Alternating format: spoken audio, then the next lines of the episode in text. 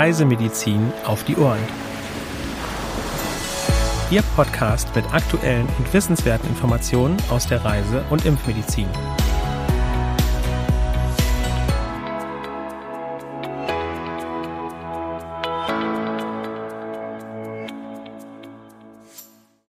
Liebe Zuhörerinnen und Zuhörer, herzlich willkommen zu einem weiteren Interview in unserer Rubrik Spotlight Corona-Impfung. Unser Gesprächspartner heute ist wieder Professor Dr. Thomas Jelinek. Er ist wissenschaftlicher Leiter des CRM Zentrum für Reisemedizin und medizinischer Direktor des Berliner Zentrums für Reise- und Tropenmedizin BCRT. Mein Name ist Dr. Sandra Wittek. Ich arbeite in der Fachredaktion des CRM Zentrum für Reisemedizin.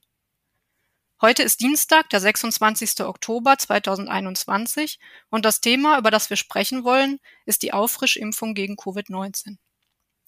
Herr Professor Jelinek, bei vielen Menschen ist es nun schon einige Monate her, dass sie gegen Covid-19 geimpft wurden, also ihre Grundimmunisierung erhalten haben. Immer wieder kommt die Frage auf, wie lange der Impfschutz denn eigentlich anhält. Was ist hierzu bislang bekannt und für welche Personen ist gegebenenfalls eine Auffrischimpfung sinnvoll? Schönen guten Tag, Frau Dr. Wittek. Ähm, tatsächlich sind die Daten, die wir bisher sehen, sehr gut zum, ähm, zur Effektivität der Impfungen, die wir verwenden und vor allen Dingen auch zur Dauer der Effektivität. Äh, wir haben jetzt Daten, die deutlich über acht Monate hinausgehen und die zeigen, dass, äh, wenn die Immunantwort stattgefunden hat, hier ein belastbarer Schutz da ist, auch langfristig und vor allen Dingen auch eine Boosterfähigkeit da ist. Und genau dann macht eine Auffrischung ja irgendwann auch Sinn ist relativ klar, dass man einen Booster geben sollte, um einen Langzeitschutz tatsächlich zu erreichen. Ähm, Im Moment spricht aber alles dafür, dass es bei immunkompetenten Personen ähm, nicht zu kurzfristig erfolgen muss und vielleicht das auch nicht erfolgen sollte. Dass es vielleicht günstiger ist, eher einen Tag Richtung ein Jahr zum Beispiel zu warten, bevor man boostert. Anders ist das bei Personen, die abwehrgeschwächt sind, ähm, also durch eine Immunsuppression, durch Medikamente oder durch Krankheit oder die einfach äh, deutlich im Alter fortgeschritten sind, weil da das Immunsystem nicht so effektiv arbeitet. Und deswegen empfiehlt die STIKO ja auch zu Recht hier eine Auffrischung äh, nach äh, sechs Monaten, um eben den Impfschutz frühzeitig nochmal anzuheben. Sollte für die Auffrischimpfung ein bestimmter Impfstoff verwendet werden?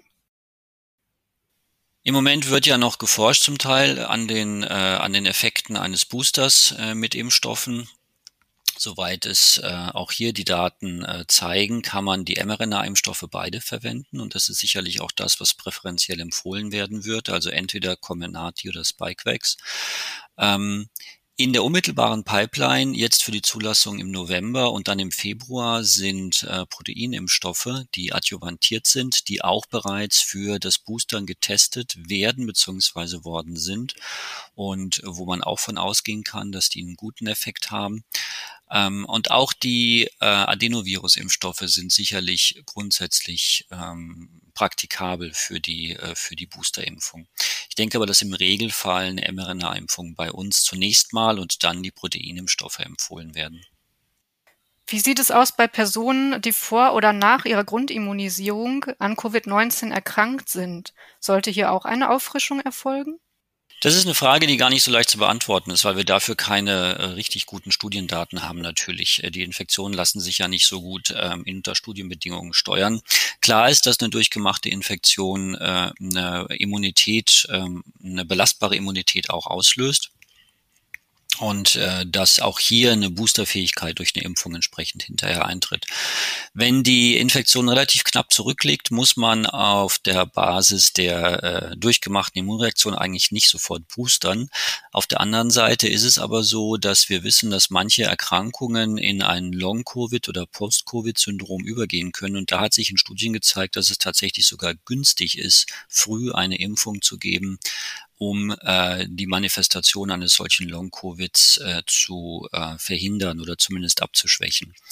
Also sind hier die Daten noch nicht ganz eindeutig. Ähm, auch hier wird man sicherlich sagen, mindestens sechs Monate sollte man auf jeden Fall warten nach einer durchgemachten Infektion. Wahrscheinlich ist es auch da günstiger, eher ein bisschen länger zu warten, außer es droht eben ein äh, Long-Covid.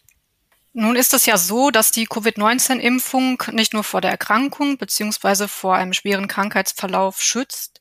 Viele Menschen nutzen den Impfnachweis ja, um beispielsweise Restaurants und Veranstaltungen zu besuchen oder auch bei der Einreise in ein anderes Land. Ähm, ist denn damit zu rechnen, dass eine Auffrischimpfung künftig Voraussetzung sein wird, um formal den Status als Geimpfter beizubehalten? Also das heißt, gilt man ansonsten dann wieder als ungeimpft mit allen Konsequenzen, wie zum Beispiel, dass man wieder einer Test- oder Quarantänepflicht unterliegt. Diese ähm, formalen bzw. bürokratischen Auflagen folgen ja nicht immer wissenschaftlichen Erkenntnissen. Das sind zum Teil äh, Dinge, die politisch entschieden werden oder von der lokalen Verwaltung. Ich denke, es ist auf jeden Fall damit zu rechnen, dass äh, wenn die Impfzertifikate auslaufen, die sind ja in der App zum Beispiel, die viele benutzen, zeitlich begrenzt, dass dann eine Folgeimpfung notwendig sein wird, um die Dauer dieser Bescheinigung zu verlängern. Ob das dann unmittelbar medizinisch sinnvoll oder nicht ist, das ist eine andere Sache, aber es ist sicherlich so angelegt, die ganze Dokumentation im Moment, dass man irgendwann äh, eine Boosterimpfung äh, vorlegen äh, wird müssen, um Aktivitäten nachgehen zu können.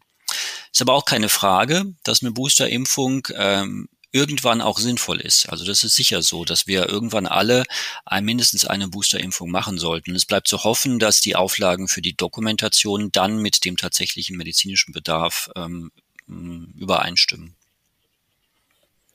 Okay, dann werden wir die Entwicklung auf jeden Fall weiter verfolgen. Vielen Dank, Herr Professor Jalinek, für das Interview. Sehr gerne.